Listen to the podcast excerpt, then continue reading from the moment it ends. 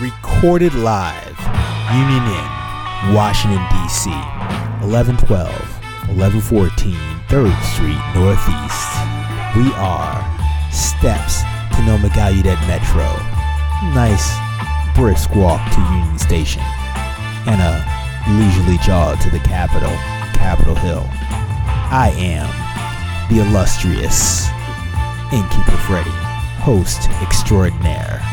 Ladies and gentlemen, welcome to Guestbook Podcast.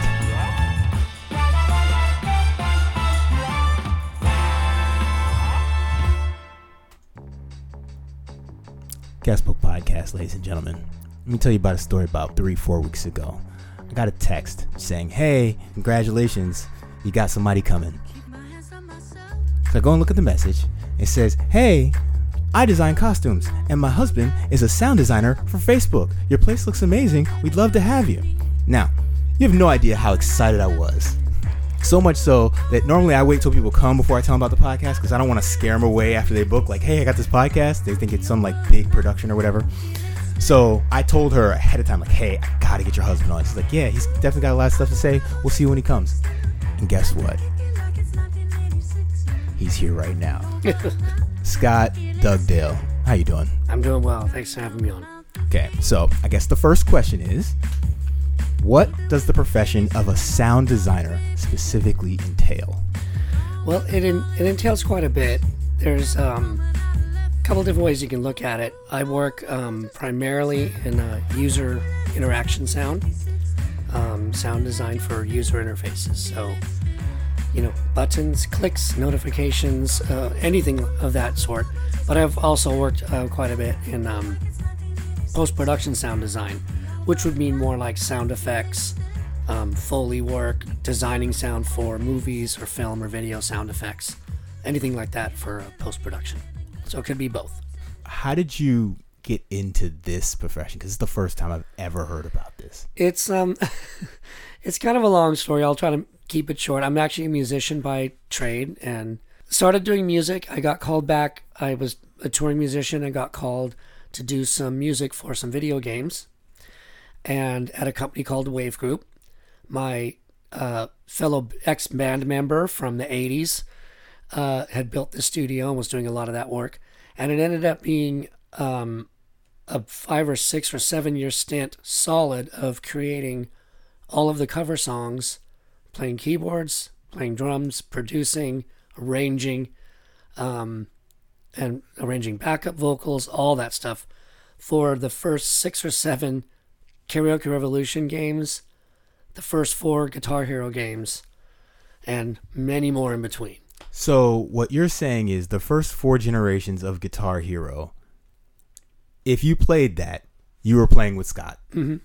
Okay. Yeah. Continue. Chances are, if there were keyboards, definitely. If there were drums, most likely, but uh, we had a lot of fantastic drummers on that project. So, yeah, it was an amazing thing to be a part of. The, the musicians on all those projects are just, you know, some of the top notch studio musicians and composers in the business. I can imagine. It was just incredible. And, um, and we also, that studio that created all those sounds and all that, all that music, we were also doing sound effects in post production and for video games, but also from the sound effects side.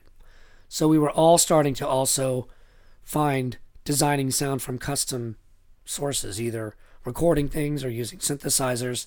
So, like a uh, Red Dead Redemption when somebody shoots somebody, right, you're like making just- the gun sound. Yeah, either sourcing guns, going out to ranges, recording, or whatever. You know, there's a, and or maybe if it's a sci-fi film, enhancing that with electronics and stuff, or a sci-fi game. So we we st- all started sort of developing our sound design chops as well.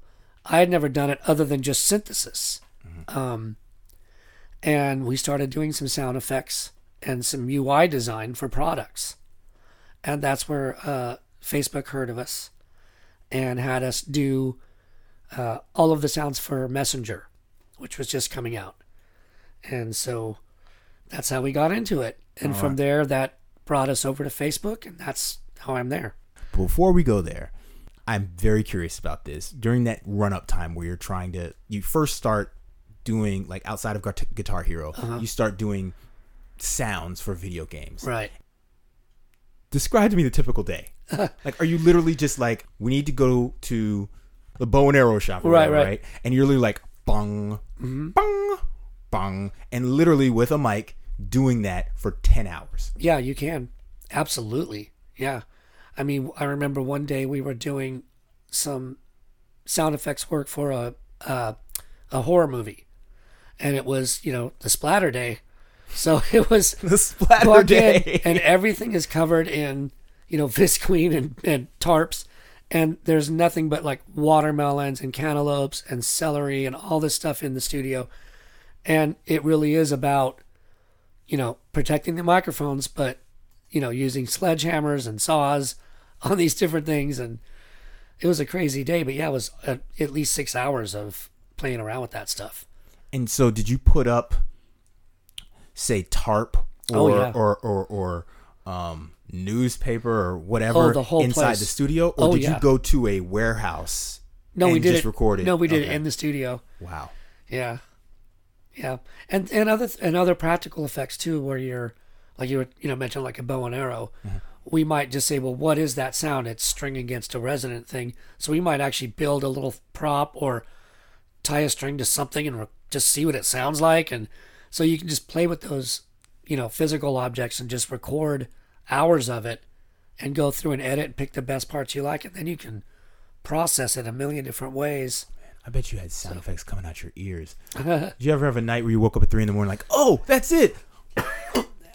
Absolutely. Absolutely. Matter of fact, most of us keep these little digital recorders around all the time Wow. because you might stand there and your washing machine might be making a weird noise. You go ahead and record it, and all of a sudden you slow it down, and it's and it's a it's a a ship in a sci-fi video game or whatever. I mean, it could be anything. What I've been dealing with mostly is, you know, creating sort of much smaller sounds that are, you know, usually intended more for mobile use, either in an app or something like that. And that's another really different kind of challenge. It's such a small space, and you have to be very careful with making sounds too big for the phone to handle. And you, there's all these techniques that we've been using, but it's a it's a it's a completely different discipline to design that small and think thinking about how many times that sound's going to play and all these important factors. So, So, it's so the size of the phone from a tangible and visual standpoint plays into the sound that is pleasing or that makes sense. I think so, and I think especially with things that are really repetitive. We have a term that uh, my boss Will coined quite a while back when we were working on Messenger is repetitive tolerance. How many times can that sound play before it drives you crazy? And if it does, maybe that's not the sound. Maybe we're in the wrong direction. There's a frequency that's annoying, something. And you try to chase down what it may or may not be. You may have to go back to the drawing board. But we are really, really conscious about that in our design work. When you are stress testing repetitive tolerance, are you saying there's some days where it's like, hey, I think we got the sound, so put it on repeat Yeah, and it's playing in the background for hours at a time? absolutely. Is there a threshold at which you're like, you know what, if we can make it past this point, I don't know that there's a re- measurable one, but I think the ones that aren't working, you know pretty quick, there you go. you know. And I think that's a good sign if if it's been playing for a while and you aren't like drawn to it every single time, that's probably good because in the real world, of course, you're not going to ever hear it that way.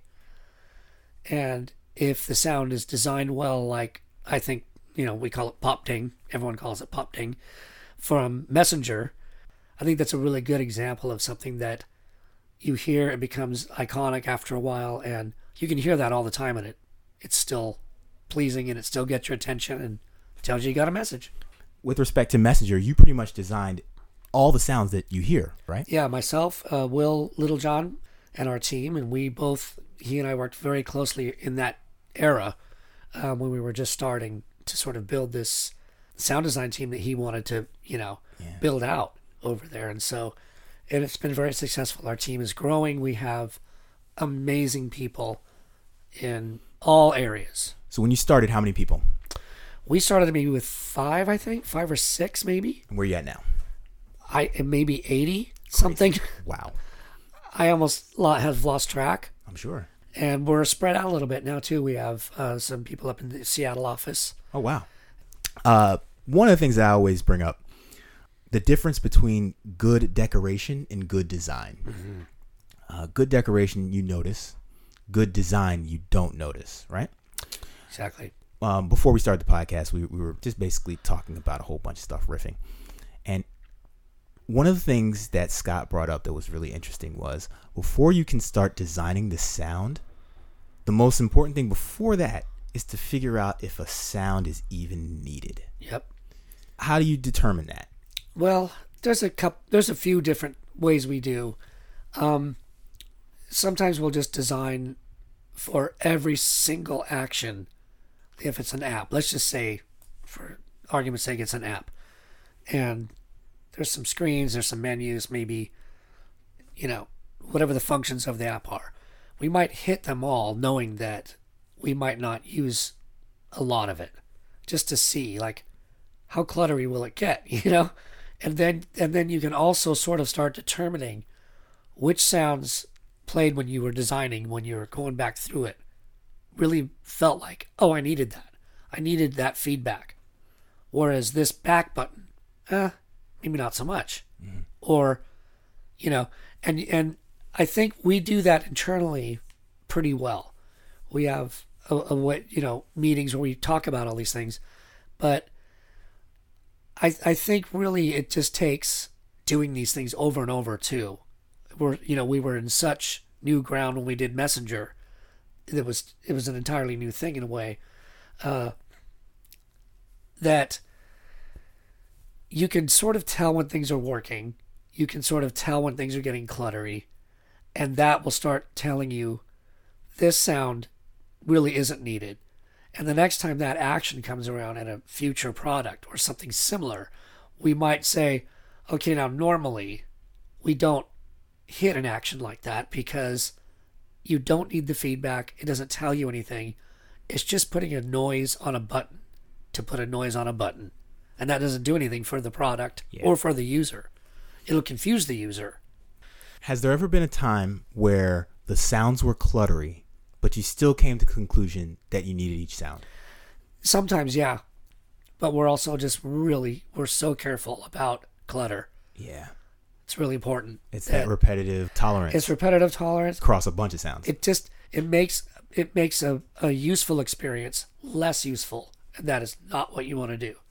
You want to make a useful experience really useful. yes. Or a okay experience really delightful. Like really fun to use. And so that's kind of our that's sort of the disciplines that we think about when we're working on these products and stuff. Have you ever designed sounds that have a musical connotation to kind of subconsciously let you know that you're doing this action? I have played with pitch much in design. Now, some just ex- exploration kind of stuff, or exploratory apps that may never see the light of day. They're just let's build this to see if we can build it, and let's see what we can make out of it. I've done a few projects where I really thought about pitch going in. Do you want to start a little lower as you get towards the completion? Does it does it go up? You know, the only problem with that is you have to be kind of careful because you can get very gimmicky by hmm. accident. So there's a lot of ideas like that that sound like, oh, I'm going to do that. That's really cool. Then realize that, oh, actually, because the pitch keeps going up, it actually feels like you're making more tension. And hmm. that would be the opposite of what you want to do. So it's really, there's a lot of experimentation involved uh, for me, anyways. Uh, I really try a lot of different ideas to see what feels like that feels good or that potentially might not feel so good. Are there ever times where you want to create tension though? Like say for example, uh, you have a text box where the maximum number of characters or words that you can use is say 250, right? Yeah. So you may have the get louder or have a specific sound to it as you approach the 250. Yeah. I've never worked on a product exactly like that, but that would probably fall into something where if there's a maybe like your phone has a sort of a low battery warning. There you go. Maybe as it gets further on, it gets more intense. You know, Yeah. so you can kind of take things like that and use like that would create tension in real life if you knew that that was happening. So if you have an audio cue that's telling you that's what's happening, it might be okay to play a little bit with a warning, maybe a little bit of tension, because you want to alert the user that your battery's about to go. So that would be a good example of that. yeah, Alright. absolutely. So you worked on Messenger Yeah.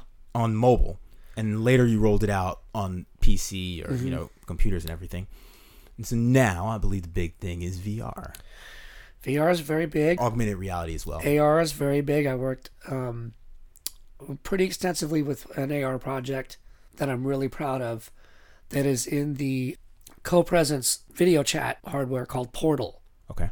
It's a device where you can have sort of a direct link with your relatives and when you walk in the room it senses that you're there. It might say, "Hey, you want to call your grandma or something?" and then it'll you can go, "Yeah, call grandma." and it'll call grandma and you can have a video chat.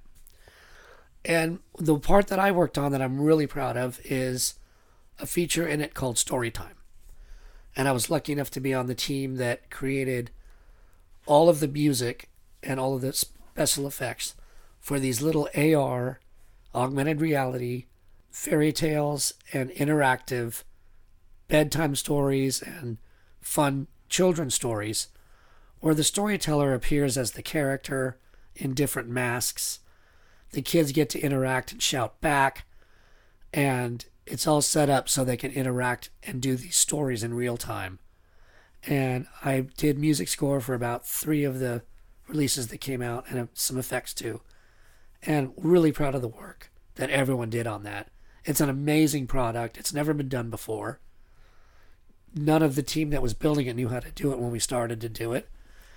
They all figured out the tech to make it work and we figured out how to write music for it and do the sound effects to make it work. And bring the stories to life. And they're amazing and they're really fun and they're very popular. If you and I were doing that and you mm-hmm. were telling me a story, Right. would I see your normal background with a different face? Or are you manipulating the entire 360 and it's almost like we're in Disney World? Or You would be Fantasy watching basically a screen and my face would be I would be the big bad wolf, like in a mask, like an AR mask. And there, there would be scenes that would play out, animated scenes. As you change through the story, the different backgrounds change and the characters change. And you say your narration and then you turn into the pig and you know so it's it's really they're really really clever the stories have all been somewhat updated and funnier and a little bit more contemporary and they're just fantastic AR with augmented reality, you're taking what you see Right. and putting an overlay over it. Exactly. Whereas VR is a completely new world. right vr is the immersive 360 degree environment it's full world environment so it's everything it's everywhere i've worked a little bit in in the uh, vr space and it's really it's a whole different ball of wax um, spatialized audio is is required when you're doing that and that's a strange beast to get your head around when you're have been working in linear recording or Yeah. or MIDI or sequencing all your life Mm-hmm. to to think about sound in that manner. It's like going from one dimension to three dimensions. yeah, and exactly, it's just incredible. It's going like to all dimensions. It's just the weirdest thing. So I I don't work all the time in that environment, but the whole team is very focused on make bringing the best audio tools and the best audio to uh, those VR experiences that Facebook's producing and other companies are producing and games are producing, and it's just crazy. I can imagine. Yeah. Before we got on the podcast, you had explained how even though you're in this VR immersive experience that's three dimensional for the, the user, you do design three dimensionally the sound of just the scenario in which you're in. But then once the user has to then manipulate this space, and I guess the example I give is if you if you as a user in this three dimensional world press pause and want to go to your settings menu mm-hmm. and a new menu pops up, that menu that comes up is in two dimensions. At least right now, correct? Right. Yeah. It just like maybe it looks like a panel that floats or something like Correct. that, that you can interact with somehow. Exactly. Yeah. And so the way in which you go about designing sound within your manipulation of this, say, dashboard is different than the way in which you go about designing sound in a three dimensional space. I think so for something like that, for the UI portion of those where you're going through menus and whatnot. The design might be similar to what you would do in another product, possibly. But and you would have all the same concerns. Right? You would have a lot of repetitive tolerance concerns mm. because usually you're pointing at something with a po- pointer or you're doing it with a crosshairs with your head or eye movement, right, to do the select. And so you're going to be rolling over a lot of items, and so you wouldn't. You want You've got to be really careful. So Yeah. that's th- those considerations seem like a given when you're working in a when you're seeing one that's been designed well, right? But if it wasn't, you would not like the experience. You might not even know why. So it's really important. It's a, more thought goes into that stuff than anyone would ever think. imagine Yeah. because it's almost like It's you have to you have to be programmers to a certain extent outside of the sound because in essence what you're saying is if you're scrolling over say a list of a hundred different Sure. things on a drop down right and you flick your thumb and it goes right Right. you don't want to hear the so in essence you have to program that function to basically say hey if the person is selecting this item Right. within this space of time or greater, then make a sound. Right. But if it's less than this space of time, do not make a sound. Right. You could do that. Yeah. And and that you know that of course would be handled by the programmers on the other. Okay, so and, and- in those yeah. situations, do you work hand in hand with Yes. them, or okay, okay, Absolutely. Yeah, you would definitely try to work hand in hand at some point. You might design up to a certain point, get you know, figure out what's what's the sound we're gonna at least try in this thing, and then work with them how with the engineers on how to implement that sound and put it in there and how it should behave and how it shouldn't behave and so there's a lot of consideration for a lot of those things. I can imagine. It's amazing. It's very in depth. And uh, before you'd also mentioned about I think Spaces, which is kind of like the virtual conferencing for yeah, people. on Spaces, which is like a hangout area. You have you're able to manipulate, grab photos, take a snapshot of your friend's avatar, grab a selfie stick. You can grab all these tools. It's really interesting to interact in that environment. You can play games. You can throw up some 360 degree photographs, and then you can grab each one of these things as a globe and open it, and then whoever's in that room with you can be in wherever your photo was in 360 in virtual reality. So you can share photos of environments that you've taken with a 360 camera and share them with your friends. And you're all standing in the, you know, in Union Station or under the Capitol Dome or whatever. So it's it's amazing that you can do that now. And it's we worked on that. As an innkeeper, I have a question. Sure. Do you think, say, within the next, let's say within the next uh, 10 years, right? So before 2030, that that type of technology will become either so prevalent or so realistic that it'll have a significant impact upon leisure travel? That's a really good question. Um, it quite possibly could. I don't know. I mean, you know, there you've seen like in sci-fi movies when they look at virtual reality in the future, people usually have to suit up to a suit that probably has some sort of, you know, haptics or some kind of way to make you feel things in the virtual world, like temperature or any of those things, right? Uh-huh. So if it's you know you'd have to look at you know like Ready Player One or something where Yeah. everything is experience. So if that experience, if you look you know look went into that environment and it was the ocean, and you felt ocean spray and you smelled ocean spray mm. and you were cold and you felt like you were standing in sand. And when you put your hand down in the sand it felt like you had sand in your hands. Even though it was all virtual that might be enough for someone to go i feel like i've been there even though they haven't. I don't think you'll ever totally replace it but I think one good thing about it though is think about how many people could experience different places on the globe, and you could do it with your friends virtually, together, right? Yeah. And so there's a huge argument for that too. It's like we can't all go there, but here we can at least experience what it looked like. Yes. We can talk about it. So Outside of the the kinetic side, Yeah. right? Just let's say it's purely visual, right? Like I think about uh Venice. right, I went to Venice, Italy. I, I don't I went there, I saw it.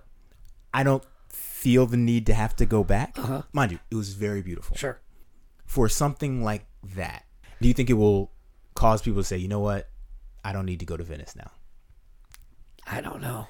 I don't know because I still think it's also about you know the people that you meet and the other people that you connect with Yeah.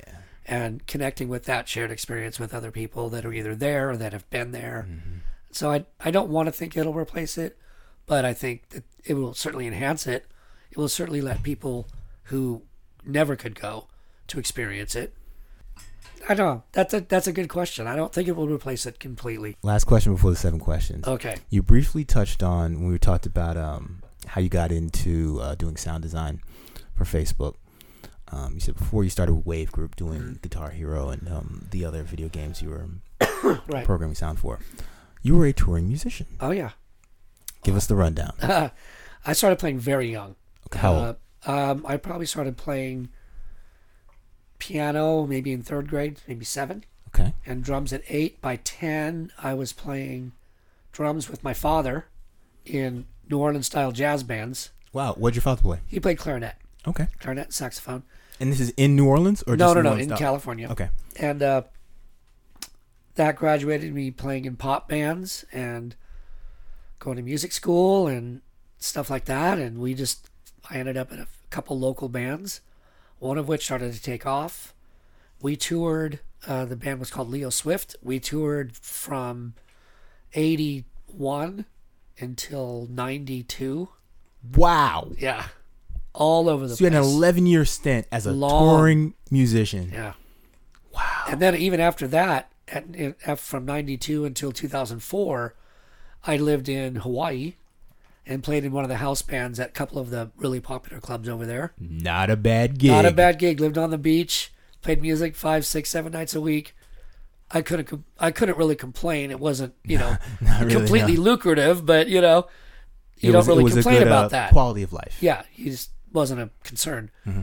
And of course, that's when about the time when uh, when Will Littlejohn called me back and he said, "I got a project, and I'm gonna fly you out to do it." And was he a band member in Leo's? Yes. Okay. Yes. what did he play? He uh, he played keyboards and percussion. Okay. And you played in, in Leo's? Yeah, we had two keyboards. It was a big band. Okay. Leo, Oh. Leo Swift was an '80s like pop band. Okay. and we had a horn section, which was really cool. Uh, so yeah, he he had formed a wave group over the years, and when he called and said, "I got this thing," and it was it was Karaoke Revolution, and he just made me a deal. He said, "If you stop playing gigs, and if this goes to sequel, which it, which it will, then I'm going to hire you, but you have to move back from Hawaii." To San Francisco. Yeah, and I kind of thought about it, and normally my scared self would go, "Well, no, I've got my house gigs. I'm, I'm kind of set." Mm-hmm. And about two seconds later, I just said, "Yeah, I'll do it." There's something in me just clicked and went, "I think I'm done with this for a while." Yeah. And it ended up that I was just done with it because the minute I started there, I was doing projects that I just couldn't believe I was working on. PBS documentaries and educational series that won an Emmy for me. Scoring horror films. You know what I mean? I'm standing. I'm standing up right now. I So it was know. a big life change, right? Like that was a huge moment to shift. Mm-hmm. But I don't I don't miss it really. I look back on that first part of my life and went, yeah, I did that. We opened up for tons of people. You had two 11 to 12 year stints as being a tour. Like that's a that's a lifetime. Yeah, for some people. almost yeah my whole life, and then to have this start over, and then be like a new career born out of that. But it was it was a great learning experience and a great evolution to get to where we all are now. Let's get to the seven questions. Oh, God. Are you ready? I think so. All right. What's it called, y'all? It's the questions. It's the questions, boy. It's the questions. It's the questions. Yeah, the questions. Question number one book to add to the library. It's called The Design of Ordinary Things. With Everyday Things. I'm sorry, The Design of Everyday Things. It's a wonderful book. It talks a lot about how design should imply to you what the thing does, obviously. There's a description in the book about doors. Like, doors are pretty easy to work. They open or they shut, right? And uh, we maybe it's happened to you. I know it's happened to me where you walk up to a building that's got some modern design and you hit the door and it goes bam and it doesn't open. So now you try to pull it, right? You're going to try all the things that your brain is going to comb through when it should have been obvious either that you had to pull or push. Yes. If there's a handle, it that doesn't tell you it anything. Yes. Right? Now, if there's not a handle but a plaque, that might tell you for whatever reason it's a push or something, right? So there's a lot of examples like that about design and how it can go bad really quick on the simplest object you can think of, like a door. They seem obvious. There's a way to design that door to tell the person without any sign, shouldn't even have to say push and pull. That's one of his points. I feel the same way about user interactive sound, user interaction sound. I feel like it needs to have the same obvious function and tell you with aural feedback what it is that you did, whether or not it's a like the post sound to Facebook that makes you feel, oh, I, I posted something cool, you know, mm-hmm. you know, or the very simple buttons that you hear that just help you know that you're guiding yourself through some different tabs. The like sound, it's pretty obvious with the thumb, and you get that lovely, you know, right? So that was, that was good. it's it's basically that kind of function really has a, a feedback to you. You see it. It's it's very functional. So I think that's that's where I think it ties in with audiovisual design or product design. I'm an extreme fan of same way. function, so Yeah, I may need to get this book. it's funny Actually, too. no, I'm going to get this book. yeah, it's a really it's really interesting. It's fascinating. All right. Question number two. Yeah. Podcast subscribe. Ooh. Um. Well, I think one of our favorites was always. I we haven't listened to it in a while, but the um, I think it's called Welcome to Night Vale. Have you heard of that one? It is. It's been around for a while, and it's just. It's very off the wall, creepy. Not quite horror, but twisted, funny. I I can't even put another word on it. It's satirical, and it's a town that something is very mysterious in it. Maybe they never tell you, and it's like listening to a night nighttime radio announcer talk about this weird town. It's truly bizarre and really entertaining. Have you heard of uh, LeVar Burton Reads?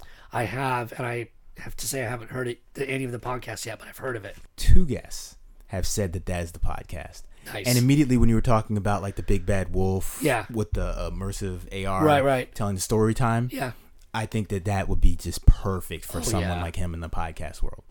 I think so too, and I have heard that too from from coworkers. About LeVar Burton Reads, Yeah, that it's like they're obsessed with it. yeah, yeah. Yeah, All right, question number three: something that you didn't know that you needed until you got it. my wife. Great answer. I'm gonna leave it right there. All right. Question number four: bucket list place to travel. This question is a place in the world that you have been to Oh. that you'd recommend the listeners add oh, to their okay, bucket list. okay. I think it's gonna be Amsterdam. If you've never been to Amsterdam, that was the most one of the most amazing cities I've ever seen. Why so? There's a lot. One of the things that amazed me was it seems more egalitarian there. There's something more democratic there that I felt. And what what we noticed it most in is the way that the streets are like a free for all. Most of them are close to traffic. So they're all bicycles driving around like crazy Yes. no one's getting hurt.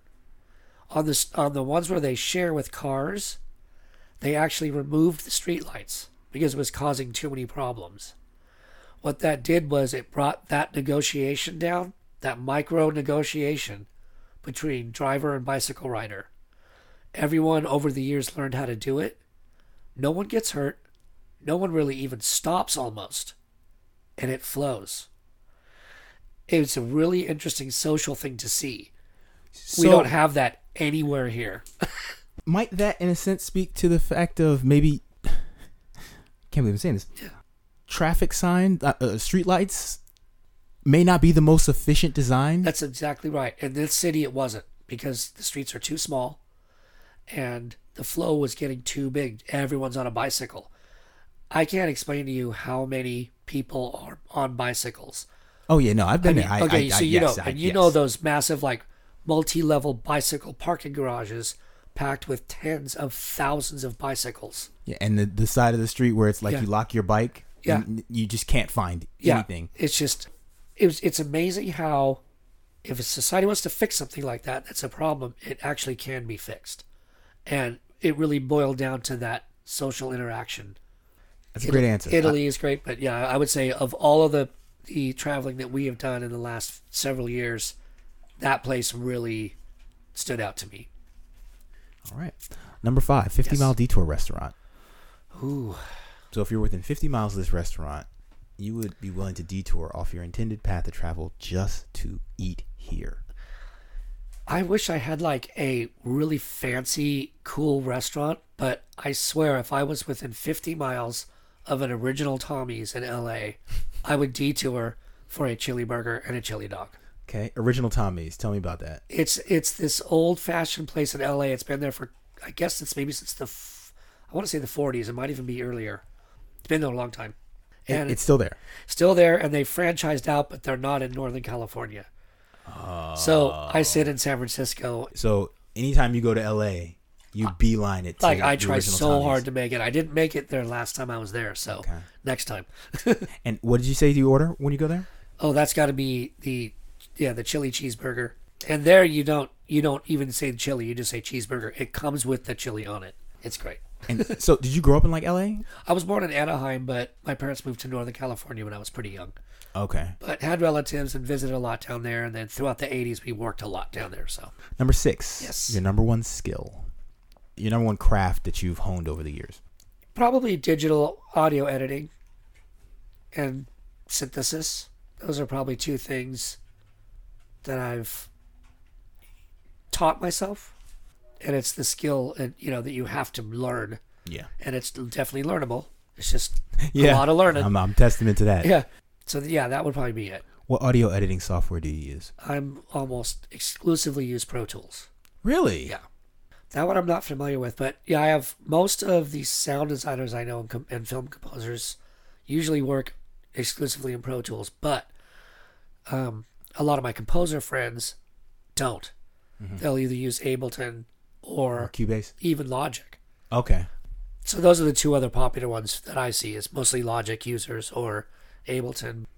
Last one. Your number one talent. Your number one innate proficiency. Probably just music.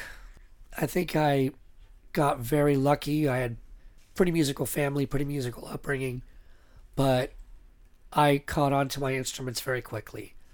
And so that would probably be my innate skill was just picking up my instruments and learning them and another thing that I I know that I have that's sort of weird is a, a really good ear, which has really served me well with compositions whether it's you know, someone needs a song that sounds like super industrial, aggressive music, or something that sounds like, you know, Bach, or we need a John Williams, something that sounds like John Williams, you know, or something like that.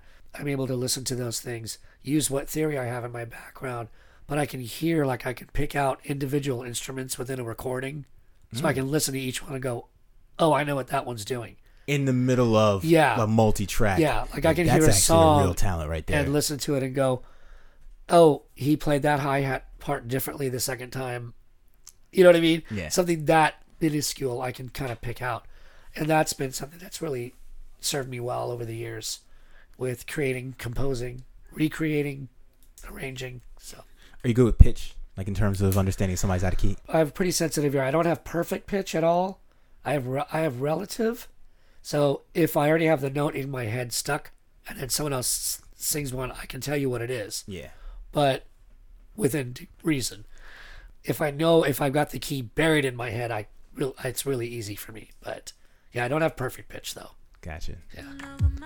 Scott, this has been ready. an amazing, amazing. Oh, thanks for amazing having me. Oh, I really appreciate it. This is great, man. It's I really fun. I like your setup. This is very cool. Thank you, thank you. Yeah.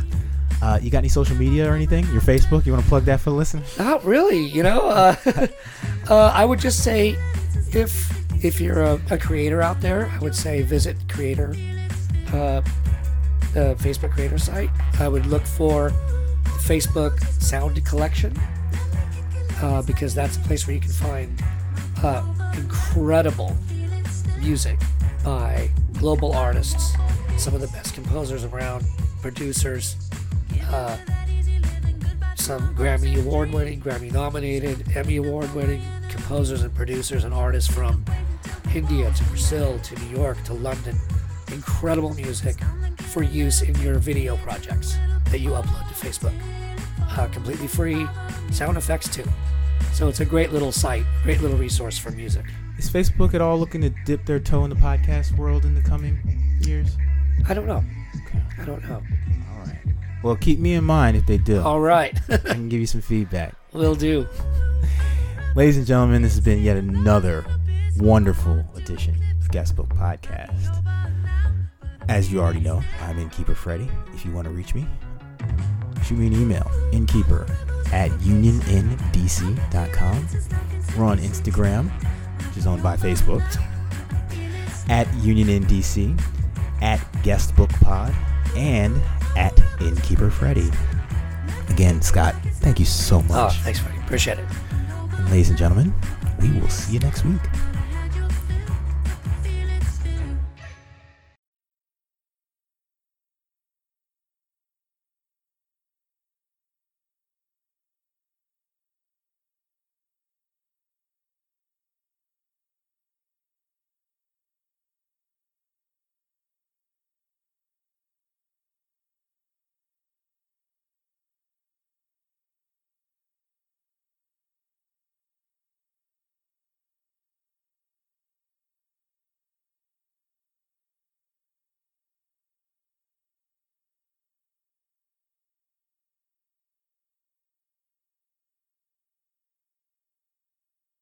So, you and Will Little Uh-huh. John and the guys from the sound design team in Facebook, Yeah. are you all the house band for the Facebook annual? I Christmas wish, party? I wish. I really do. You should see his face right now. know. He's so No, serious. I know. That actually, totally to be fair, every any of those things that I've been to, the entertainment that has been there has been top notch, like unbelievable